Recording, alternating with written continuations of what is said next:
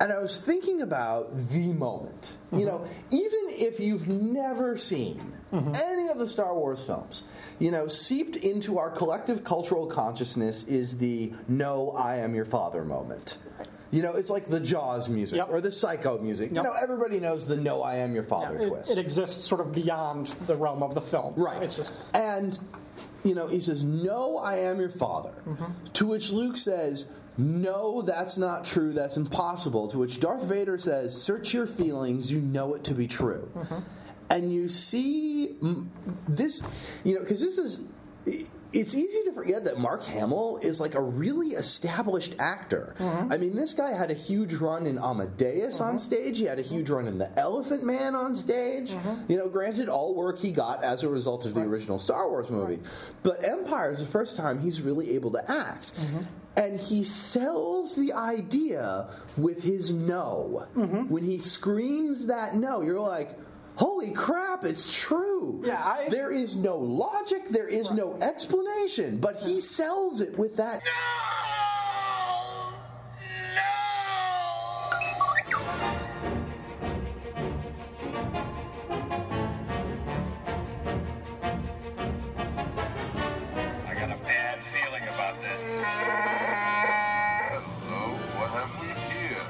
Red 5 standing by. This is not rescue.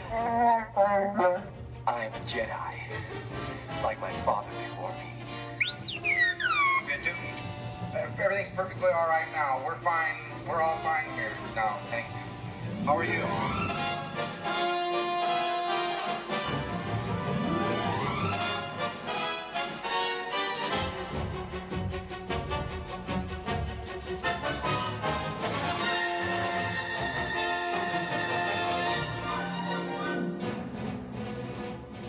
Welcome to Dead Bothan Spies, a podcast about wars among the stars. Crazy, right? I'm Ryan Daly, and this episode I'll be joined by playwright, filmmaker, and film teacher Jay Shearer. We'll talk about The Empire Strikes Back, specifically the archetypal roles that Luke Skywalker and Han Solo play in the story. The Empire Strikes Back is my favorite of the Star Wars films. In fact, it's my second favorite movie of all time, coming in close behind Casablanca at number one. The original Star Wars probably has a place in my top five.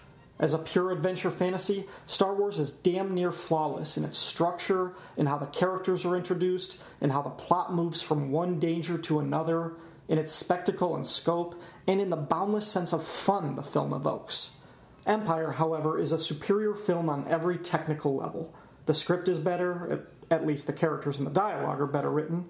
The directing is better, the shots, the framing, the lighting, the performances are better, the music is better, the sets and the locations are better. I mean, from the frigid wastes of Hoth to the foreboding swamps of Dagobah, and from the scenic heaven of Cloud City to the industrial hell that is the carbon freezing chamber, there isn't a wasted scene or setting in The Empire Strikes Back.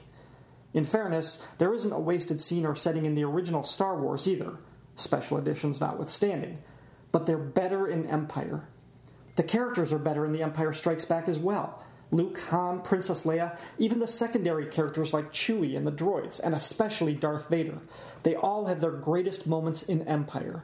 In Star Wars, these guys were character types, playing out the role of their archetype according to classical myth. In Empire, they continue to follow the hero's path, but they shed the haughtiness of being tropes. They reject destiny, duty, and personal security for love and friendship.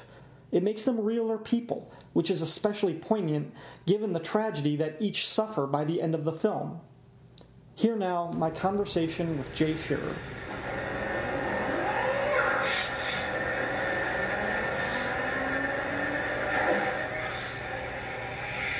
Because I mean, Lucas obviously read um, "Hero with a Thousand Faces," you know, about a million times.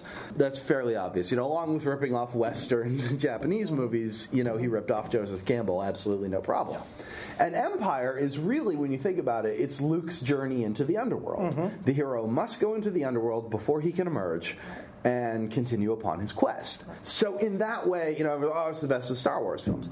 I'll just argue it's just a damn good movie. Period. You know, it's just it's just a damn good sci-fi movie, mm-hmm. and a damn good sci-fi movie is just a damn good movie. Mm-hmm. What makes it a good movie? I think what makes it superior to Star Wars and superior to Jedi is that it is all about these characters really figuring out who they are and where they fit in in the grand scheme of things. Absolutely, and that's not just for Luke. That Yeah, you can find that's- that for all three of the main, the principal characters. Absolutely, absolutely. I mean, Darth Vader obviously walks into the trilogy knowing exactly who he is, exactly what he wants, so on and so forth. Um, but Han Solo, Princess Leia, and Luke, they all figure out who they are. Within this trilogy, and the movie pulls off the difficult trick of keeping them apart. Yeah. uh, keeping the keeping Luke apart from from Han and Leia for an hour and a half. There's the two only- hours and ten minutes run, I think. There's only one scene in the movie when all of the heroes are together, and it's in the medical bay on Right. Hoth after Luke has been attacked. But Yeah. when they bring him back, that's the only scene when all six of them are together: Han, Luke, Leia, Chewie, and the droids. Yeah, and the other thing is that the characters are not perfect. They make mistakes. Yeah. You know, and that you know, it's very easy when you're doing, you know, the um when you're doing the hero a thousand faces mythological type of thing mm-hmm. to take your main character and make them perfect to mm-hmm. make them always making the right decision so on and so forth it's much more interesting to have them make mistakes like th- so think of all the mistakes that luke makes once he gets to Dagobah. When he goes in that cave, brings his lightsaber with him, even mm-hmm. though he's not. sp- Yoda tells him, "You will not need it." Right. You know, he leaves before his training is finished. Right. Should he have split off from his friends in the first place? You know, there's there's that question. Um, you know, and I mean Obi Wan. You know, so here's one place where my, where the film falls short for me. Okay. Because I, I, I got to toss it. Nothing's perfect. Got to toss Mm-hmm. some criticisms criticisms at it. Um, you know, Obi Wan shows up as what's known as the change agent. You're familiar with that term, Yep. yeah. For those of you listening at home, the change agent in a screenplay is basically like a mythological or a fifth tier character who shows up, gives some information to the main character, changes that character's direction, and off they go. You know, and so what happens? I mean, he escapes the Wampa, and he's out there dying. Right. And all of a sudden, Obi Wan shows up. You must go to the Dagobah system, and it's like, wait, what? uh, why is this happening right now? Um, Kind of in the middle of a war, dude. yeah, you know, I, we, we- we've got this whole thing going on, and, Yeah. and you're saying go to Dagobah? Yeah. Uh, okay, and Luke just takes it on faith. Yeah. You know, he just takes it on faith that he's supposed to go to Dagobah and seek out this great person named Yoda. You know, it's Deus Ex Machina. Mm-hmm. Sure, is yeah, really what absolutely, it is. You know, it's like okay, we got to figure out a way to get Luke here, and we got to figure out a way to get Luke here, Mm-hmm. and so we're just going to take. He's just going to take this as articles of faith and move on. You will go to the Dagobah system. Now all I gotta do is find this Yoda. And getting back to Mark Hamill and the performance. Yeah. How much of that movie is him acting with a puppeteer? Uh, Exactly. uh, the puppeteer who's beneath the stage and the puppet. Right. And a guy in a prop suit. I mean, a large chunk of that is just him on stage. Yeah. And You know, you got the Dagobah set is built like five or six feet up Right. off the ground of pine wood, Right. and you've got Frank Oz, and I, th- I think it took Frank Oz and three other puppeteers Mm-hmm. to operate Yoda. Um, I remember reading somewhere it was originally offered to Jim Henson, and Henson turned it down, but he said, "You know, my friend Frank Oz, Yeah. who does Yeah. Miss Piggy and everything, he's really good. that's you what should, I heard. Yeah. you should talk to him." Henson recommended us. Yeah. Yeah, because Henson, I guess Henson didn't think he could do the voice. Is what I read that he that he didn't feel like he could find a good voice for Yoda, whereas um, Oz was, I, I, I, you know, you can hear some of Yoda in a couple of other Yeah, Oz's Muppet yeah. voices, but yeah, I mean, it's you know, it's Luke acting opposite a puppet, Right.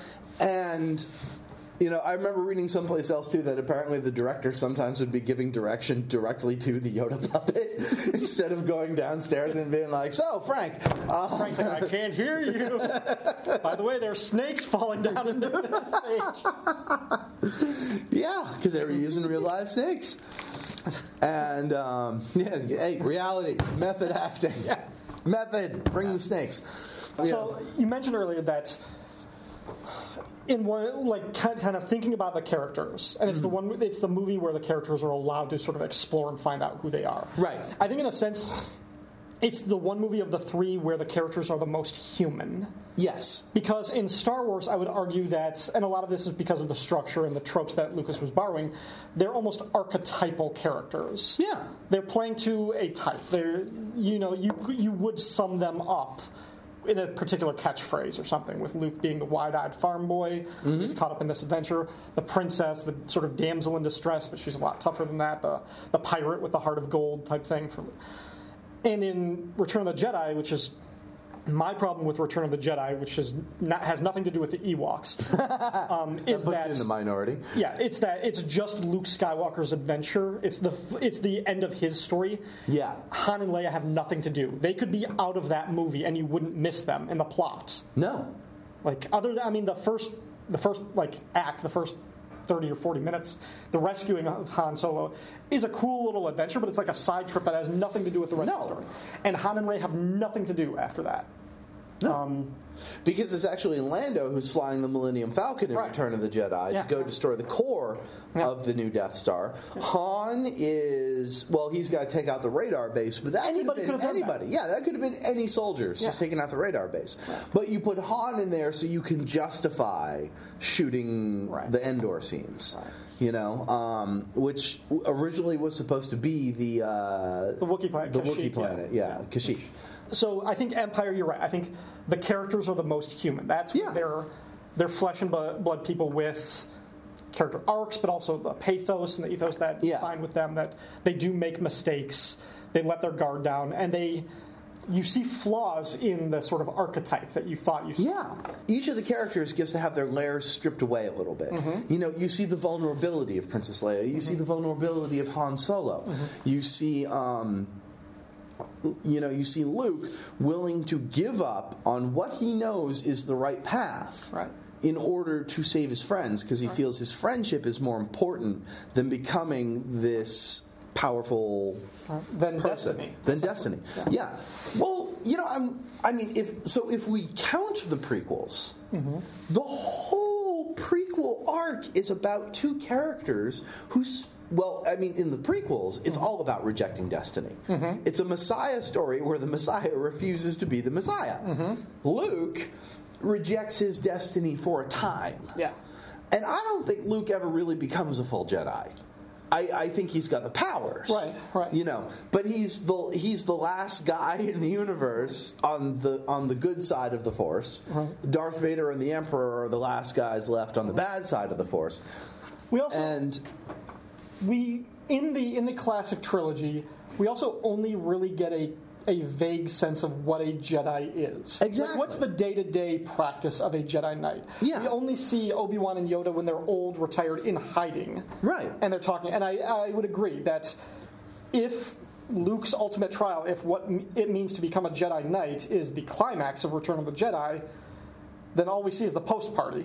Right. Then we don't see him actually putting these these skills into practice afterwards. So Mm-hmm. we would have to go back to the prequels to actually to compare this to. yeah. And, and and so the question is then, okay, so what is becoming a Jedi? Um, and if, so if we're going to take it with the classic, then becoming the Jedi, I think, is learning the true meaning of the word compassion. The willingness to sacrifice it all for compassion. Mm-hmm. Um, because that's that's why he surrenders himself to Darth Vader. Mm-hmm. You know, even though he has the angry outburst, chops off Vader's mm-hmm. hand, all that kind of stuff. In the end, you know, it's all about he's trying to get Vader to turn back to the side of good. Um, Which is funny because in that in that final scene in Return of the Jedi, he is ultimately sacrificing himself again. Mm-hmm. If he can even conceive of the power of the Emperor, which we haven't really seen up to that point. Right. But if he does suspect that the Emperor is that powerful, he is choosing death again over. He's he's basically given the same choice: a life of evil or death, and he throws it again. But this time, it's not because his brain can't conceive of what he's being faced with. Right. It is because he is showing that act of faith in his father, and he's trying to pull him back. yeah. And I think you're right. I think that uh, that is that sense of selflessness and compassion and sacrifice is what the sort of Jedi code is built upon in the classic trilogy. because because that also ties into Obi Wan's sacrifice in the original. Yeah. Obi Wan lets Vader mm-hmm. kill. Well, I don't know if he lets Vader kill him mm-hmm. because Obi Wan just literally disappears. Lightsaber gets swung and he's gone. Right. Which is a fantastic special effect. The mm-hmm. way that they do it, you know, because it's all practical and he just phoom, the robe drops and and you see Vader do the cheesy thing with his foot. It's like where is it? I don't know. Um, This isn't what happened when I killed Sam Jackson. David Prowse, man, he just made some poor acting choices. There's no way around it. He couldn't see. Give him a break. I know. I I think know he was. I couldn't think he was trying to walk, and he was like, "Wait, this doesn't feel like the floor of the Yeah. set. What am I stepping on?" Echo Station 3-T-8. We have spotted Imperial walkers. You know, and I, and I like I, I, I think of something. I think of some of uh, Kershner's directors directing choices versus what Lucas would do. Mm-hmm. Example: Battle on Hoth. So the AT-ATs are about to come. Yep. Mm-hmm. We know the AT-ATs are about to come. Silence as they line up in the trench. Mm-hmm. Silence as they look on in terror. Extreme long shot. We just silence as we just see them Yeah. coming out of the. It's almost horror movie-ish. You And, know, like, as even, those like- AT-ATs come out of the fog. Well, even when we we cut back to inside the base, when you just see the snow trickling from like the te- from the roof of the base, from the impacts, from the explosions and everything, like Yeah. the way he like when he cuts away and like you still get the sense of the battle and this impending Mm-hmm. doom. yeah. Um, to everything like the the voice coming over the the intercom. Imperial troops have entered the base. Imperial troops have entered. That is something Yeah, that that you guy would died. like- yeah, yeah, exactly. I was like, that is something that you might find in like a horror or some kind of like suspense moment. Yeah. that just builds that tension. Yeah. And it's you know it's and all of that once again is not it, it, it, I think is Kershner understanding. Look, I know I'm working in the sci-fi genre, mm-hmm. but these are the things I've got to do Right. to tell the story and tell the story well. To put these characters in this moment and make it emotionally honest mm-hmm. and emotionally logical. Mm-hmm. You know, because that's that's where high concept to me fails so often is they get you know, this is the sin I think of like Star Trek: The Next Generation Okay. and original Trek. You know, I, I, I know I'm going to get sacrificed for this, and I love original Trek and I love Next Generation, although my favorite is Deep Space Nine. Um, but original Trek and Star Trek Next Generation were willing to give up emotional logic and um, emotional truth in favor of the concept. Okay. Empire never gave up emotional truth in favor of the concept. Right. You know, they're like, we, we are just going to go with the emotional truth of this. Mm-hmm. And the emotional truth of this is that Luke is still too immature to understand that his friends have to die sometime. Right. And whether they die today or 30 years from now doesn't matter. Mm-hmm. Right. You know, it doesn't matter.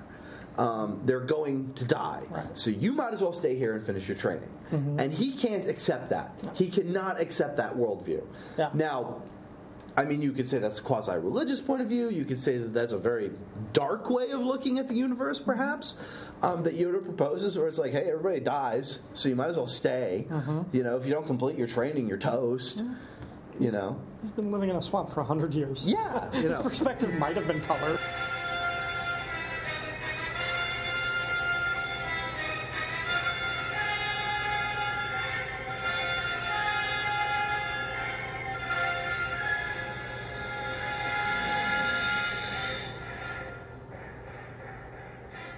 Think about Han Solo Han! and his, and his point in this movie. Okay. Excellent question. What is the point of Han Solo in Empire? Huh. I've got two. I've got two sort of favorite scenes in the movie that I always Okay. come back to, and one of them is the ambush on Cloud City Mm-hmm. when Han, Leia, Chewie, and yeah, it's just Han, Leia, and Chewie are walking with Lando, and he's telling them all about just the business of this this Cloud City. It's just exposition that doesn't really matter. Right. And the door opens, and at the end of that long, pristine white table is the black Darth Vader Right. Great juxtaposition. and the music cues up. Chewie growls, and without thinking and without waiting for him to shoot first, Han draws his gun and opens fire. right. It is Han Solo at his best. Mm-hmm. And a fleeting half second later, Han Solo at his weakest. Because you see when Vader just palms the laser bolts and it accomplishes nothing and then takes the gun away. That in the grand scheme of this story and this adventure in this galaxy, Han's place is just to be tortured to be, cause an emotional reaction in Leia to cause an emotional reaction in Luke. Mm-hmm. Like that's how little Vader thinks about Han Solo. so that one little moment, it's Han at his best and Han at his like smallest, weakest, most ineffectual. Mm-hmm. And that contrast, I just I love that. The two feelings I get from that. It's like that's Han being Han, and it not making a difference. Like for everybody who thinks that Han is the coolest character, which in every rationale that you would explain what cool is, Han is the coolest character. Right. But he's not the hero of this story. He's not the hero, He gets, and he's got the cool dog, he's got the cool car, and he gets the girl. Mm-hmm. But this is Luke's adventure. This Yeah. is about Luke's destiny. Yeah. Well, I, it's in Empire is where it becomes clear that we're going to start talking that w- that what this is really about is a spiritual quest, a mm-hmm. spiritual journey, mm-hmm. um, and we get the explanation of what the Force is. And you have Luke and Vader who are on these spiritual journeys, these mm-hmm. opposite paths. But Han rejects all of it. In fact, they have that conversation. Yeah. They have that exact conversation in Star Wars. Right. There's no mystical field that like that controls my destiny. Yeah, you know, Han, Han's like, Yeah. I, I do my thing. Yep. You know, and he's a smuggler. So, do you need Han Solo in Star Wars from a plot standpoint? No. No. You don't need Han Solo from a plot standpoint. The only thing, the only thing he provides from a plot standpoint is he gets Obi Wan and Luke off of Tatooine. in Which you Star could explain Wars. that Obi Wan had a ship all along. Yeah. That's not that's not a substantive contribution Right. in the grand scheme of things. Right. It's the character, it's the color and the flavor that he adds to Exactly. He is fla- he he is the uh, the the the espresso shot that comes with your tiramisu. you know, d- now the tiramisu on its own is wonderful, but the espresso shot that you have with it that you either pour over or do and Right. then eat the tiramisu, that is the perfection. Right. And Han is what you know, Han is the character that we can connect with. Mm-hmm. Because, let's face it, we can't connect with Luke. Lu- Um, we can empathize with Luke. W- When I when I talk to my students about storytelling, I talk about the difference between empathy and sympathy. And my definition, and this is an argument I've, I- I've gotten in a lot of times with a lot of writers. Um, my my definition is empathy is okay. I understand the character's logic and why they are making the decisions that they are making. Mm-hmm. That's empathy. Mm-hmm. Sympathy is if I was in that situation, Yeah. I would make the exact same decisions. Mm-hmm. Okay? And for that, you need to have a deep emotional connection to a character. So, to give you an example, um, th- this is often where villains fall short. Right. You know, because villains' emotional logic makes no sense very often. You know, you get your Bond villains. Oh, I just want to take over the world. I Right. want one billion dollars. Whatever. Who gives a crap? You know, I, I don't care. Right. You know, okay, I understand why you're making your decisions. Then look at the Joker in The Dark Knight.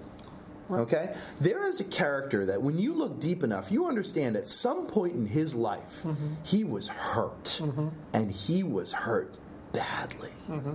And this was his response. Mm-hmm. This was his response. He decided to become this character mm-hmm. who said, I'm going to prove a point. Right. Okay? So the issue with Luke, mm-hmm. with being able to sympathize with Luke, is that because he is on a spiritual journey, that is difficult to sympathize with. Right. Spiritual journeys are incredibly personal things. Now, I mean, in and not you and you further complicate that by the fact that this isn't just a emotional and spiritual change in the character there's a physical component to this he's essentially getting superpowers along with this emotional Right. awakening Right. so that further separates you from Yeah. how you can connect to the character Yeah, you know, I mean, we can watch people become superheroes Right. in movies. You know, I mean, that's what origin stories are all about. But the, but there's never a, there's not a spiritual component to Spider-Man. There's not a spiritual component to the X-Men. Right, right. You know, it's just accepting that you're a mutant and moving on with your life or whatever.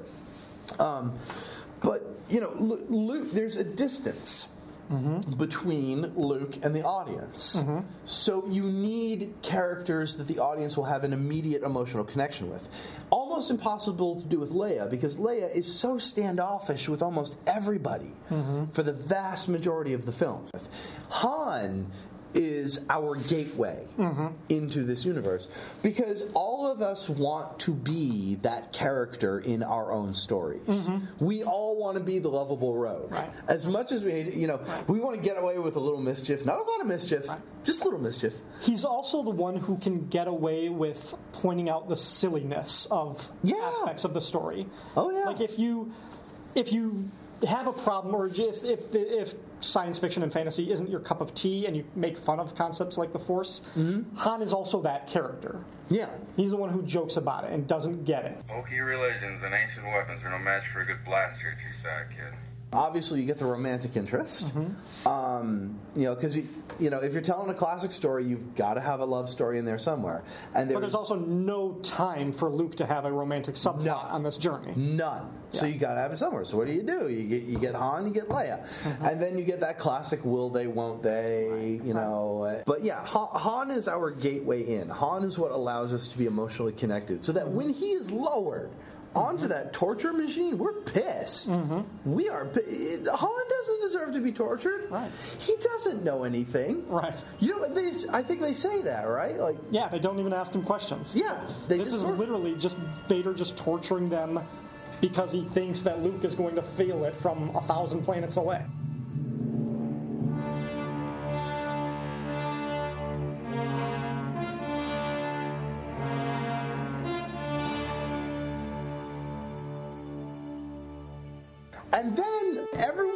Forgets. He's given the choice join me, and together we can rule the, the galaxy as father and son.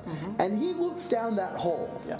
You know, he's looking at a life of evil or suicide. He chooses suicide. Mm-hmm. Yeah. Mm-hmm. You cannot convince me that he expected to fall from that tower and fall into a shaft and miraculously be saved. No, he was falling to his death. Sure. He, He- would rather die. Absolutely. You know, and that to me is what makes that movie really dark. Is like it's willing to go there. Oh yeah, yeah. To go to the point where the hero is willing to commit suicide rather than follow the path of evil. Mm-hmm. Dude, I let my three year old son watch these movies. And he loves them. Mm-hmm. He understands that Anakin is Darth Vader because he, he has a doll that changes from Anakin to Darth Vader, Mm-hmm. and so he calls him Darth Skywalker, which is really cool. Um, but he's like, Anakin is Darth, you know, Darth Yeah. Skywalker, which is really cool. Um, but you know, we we let our kids watch these movies because oh yeah, it's sci-fi, it's for kids and whatnot. But when you really think about Empire. It is. It has got some really hardcore elements in there. There was a moment in Empire that really disturbed me as a kid, and it's that scene when Luke is dangling from the bottom of Cloud City. Mm-hmm. Because I thought about, like, I would like go to bed and like like have nightmares that if I was in his position, I would die. Yeah. Because I don't have the Force. Yeah. I can't call to somebody to come rescue me. You're hanging I off would a be- TV end. Yeah, exactly. I would be dangling there from that tiny piece of metal until I got tired and fell, and I would die. Yeah. Like that. That really freaked me out when I was a kid. Absolutely.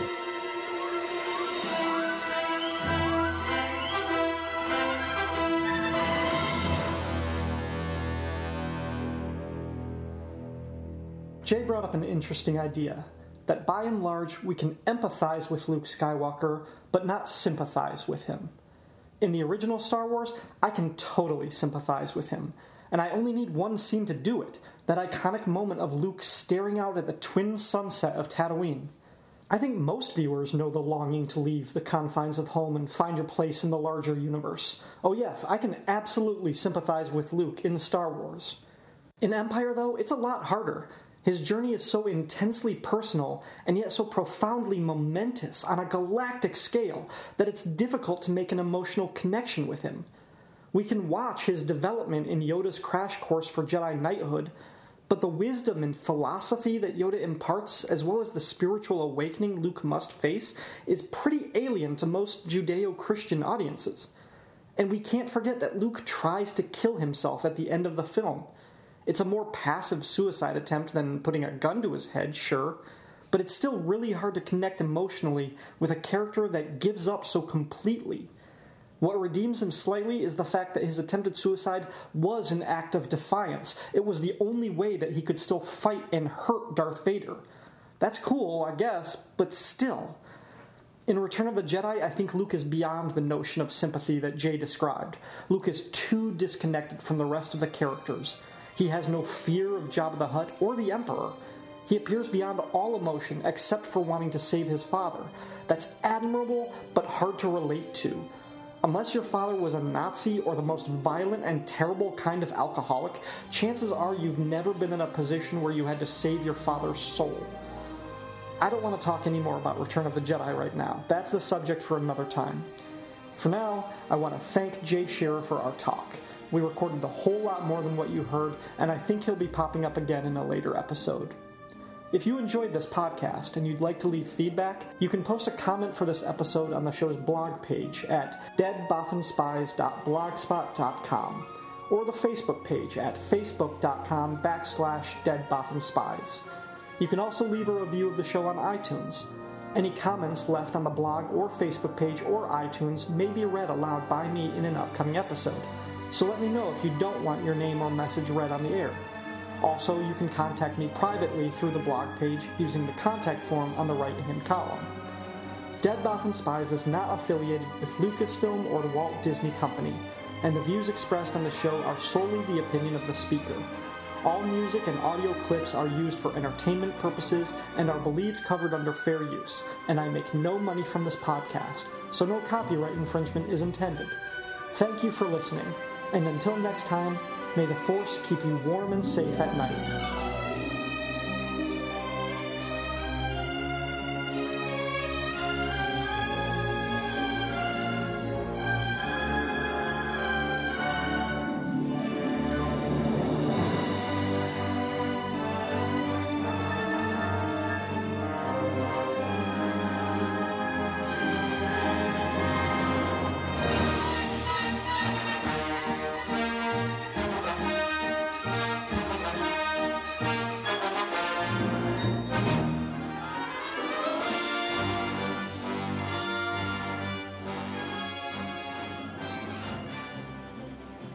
It's not like they backed a, a, a dump truck of money up to Lucas's doorstep. Doorstep, uh, doorstep. Lucas financed that film entirely himself out of the proceeds from merchandising. Yeah. You know, he didn't want the studio to be able to say squat, Right. which is funny because he was not producing, he was not directing, he was not writing.